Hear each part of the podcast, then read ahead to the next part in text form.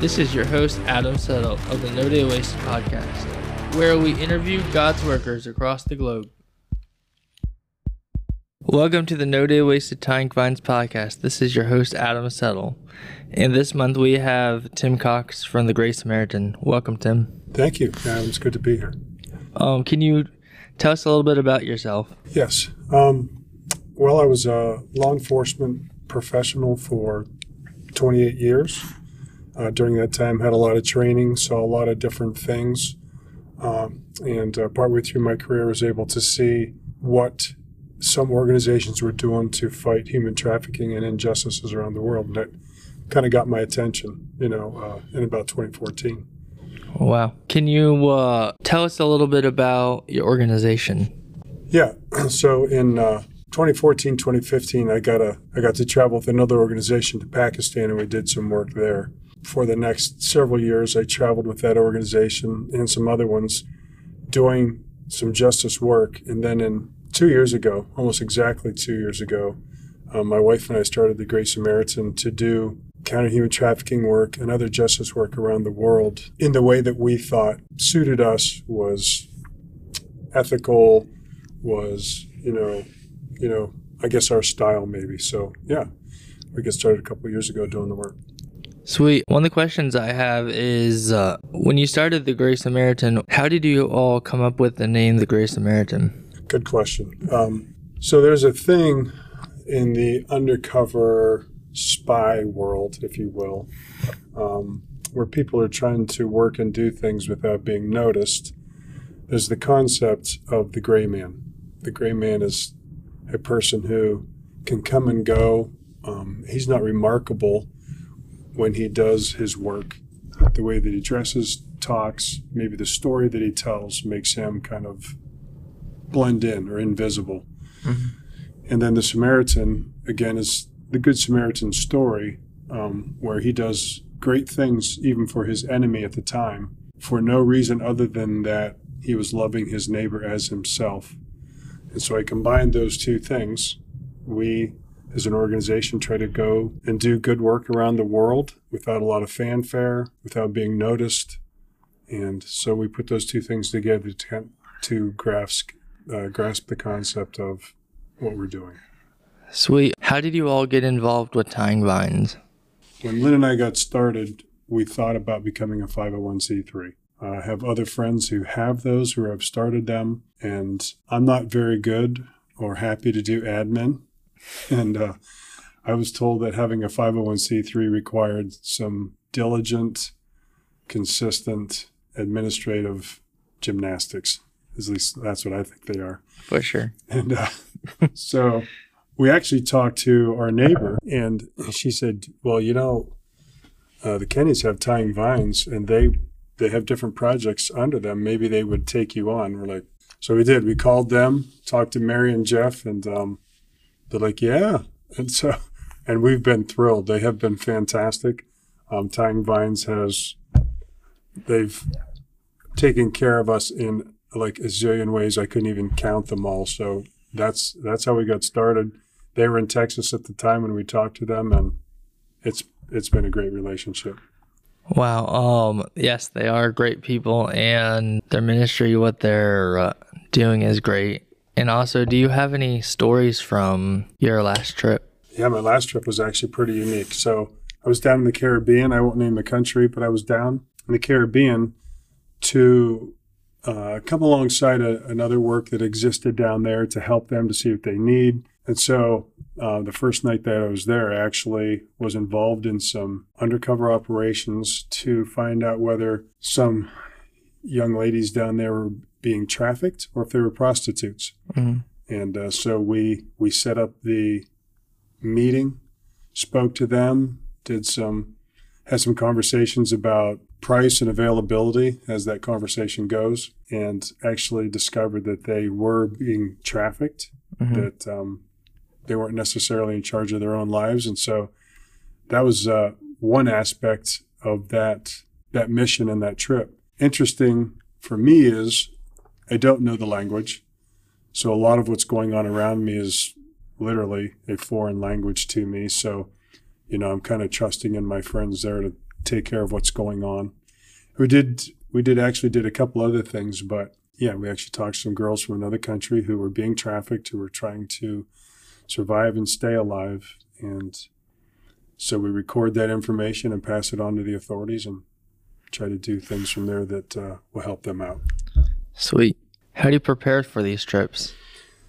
Uh, each trip is unique, and so preparation for each one can be different. There have been trips that I've taken to Africa where I, I actually I have a big bin of gear at home, and some of it's some of it's bulletproof vests, some of it's knives and sticks, and some of it's handcuffs, and all kinds of stuff. And so what happens is in my mind, I try to picture what the mission is going to look like, what my responsibilities are going to be, and then I start almost like a dog circling before he lays down. That's what I look like around my gear. I kind of circle it around and pick, and pick the things that I think, okay, I need that, I don't need that, and then I, I get it all hauled up to my luggage, and then I start packing and all that kind of stuff, and I'm making sure that I have airfare and passports and all of the stuff that goes to travel. So, and visas and yeah, it's pretty. That. Yep, true, exactly right.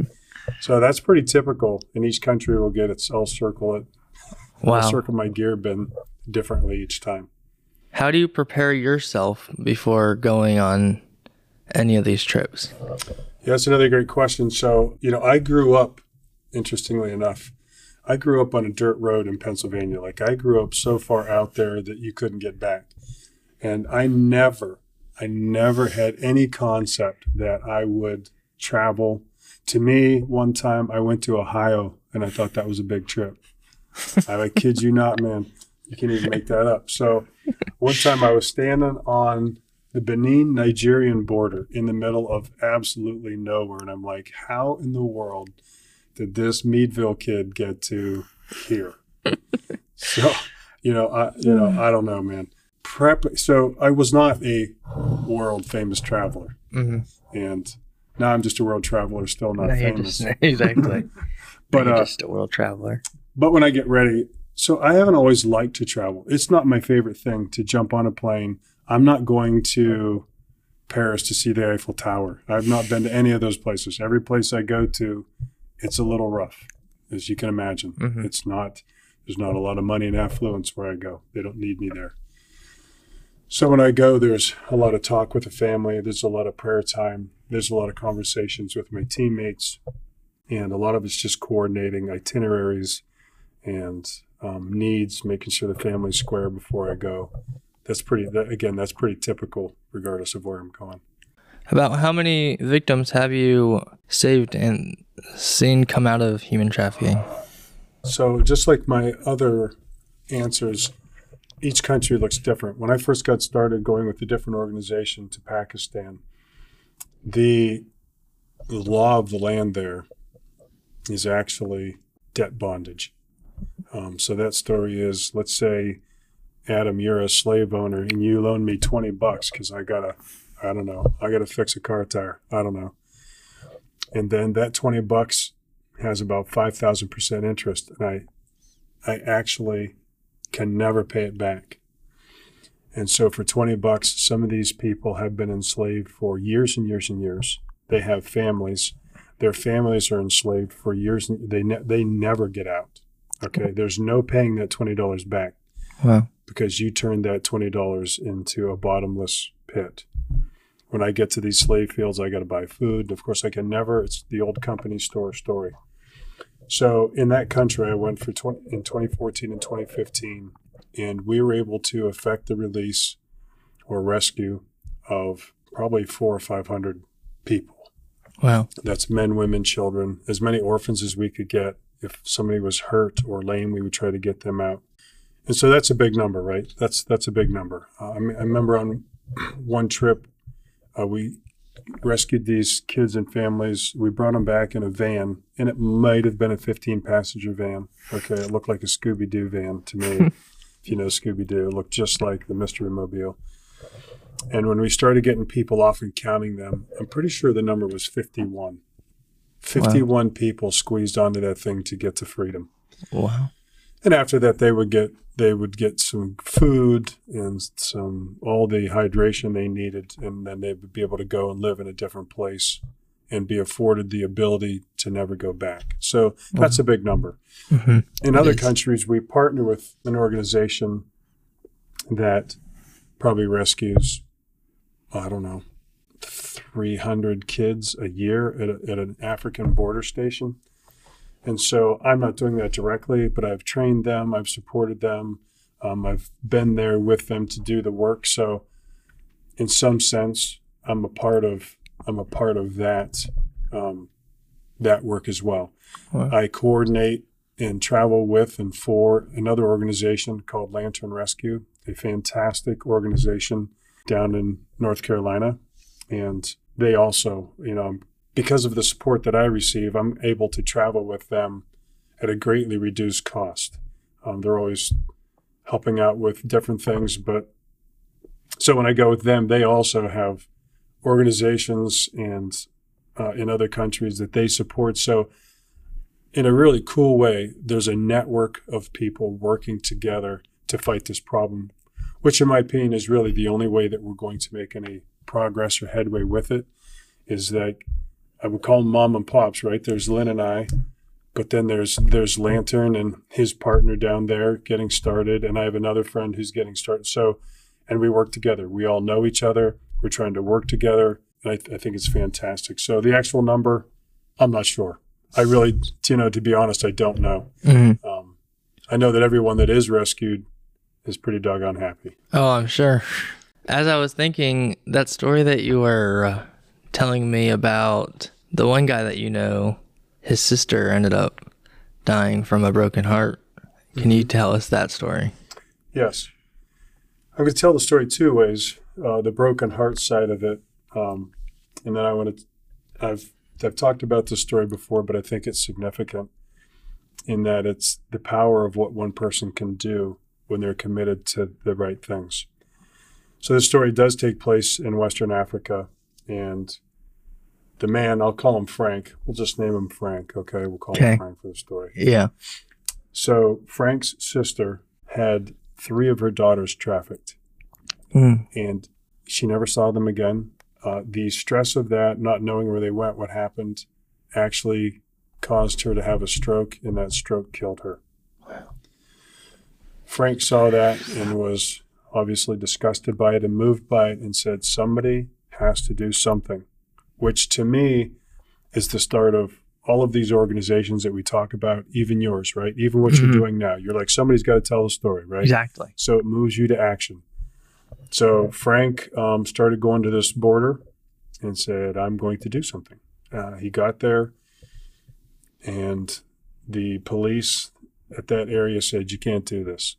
Um, nobody's done this. You can't do this. And Frank's like, Oh, I'm doing it.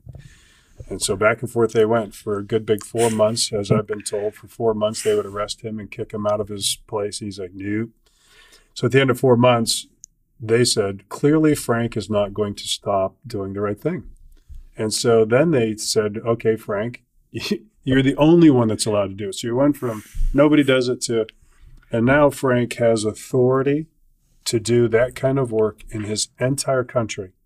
Well, Um, I get reports all the time of the kids that he has rescued, people that he's arrested and have been prosecuted.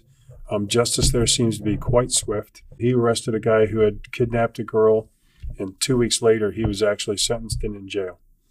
So and he has a team there, and all because he was going to do the right thing, regardless of what it cost him. Very great story. well, how can we help support? most most everybody i actually thought about this walking in most everybody in the position that i'm in needs financial support. I've told other people i'm kind of like a tactical missionary. That's kind of asymmetrical in this field. You have a lot of people planning churches and really rightfully so. To me that is the answer the gospel. Mm. um, and planted churches is the answer to all of this and it's god's way. Hmm but I'm not that guy, at least not at this point. I'm not a church planter.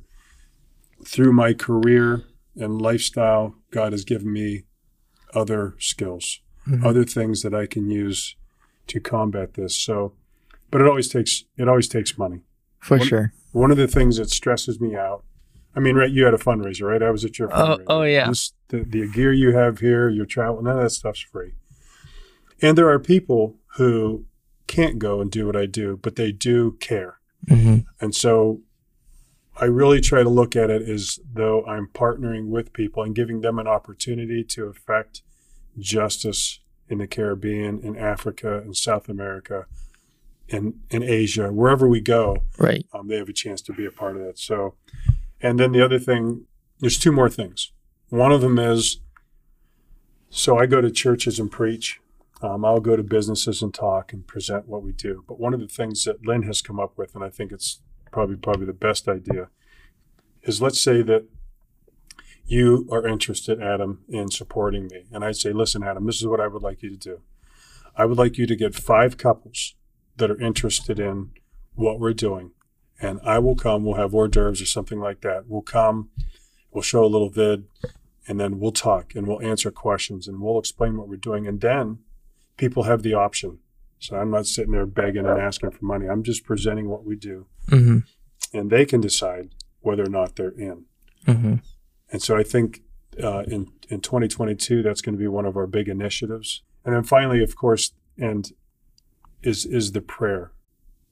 We have tried to organize prayer cells. We call them in different places that we've been, so that a group of people are covering these days. We've we have a prayer calendar um, where people can actually pick a day. I'm actually still trying to tackle an organized way in which people can have a reminder, physically see it, and say, "Okay, today we're praying for TGS." So there's there's the ways that we can receive support. Wow.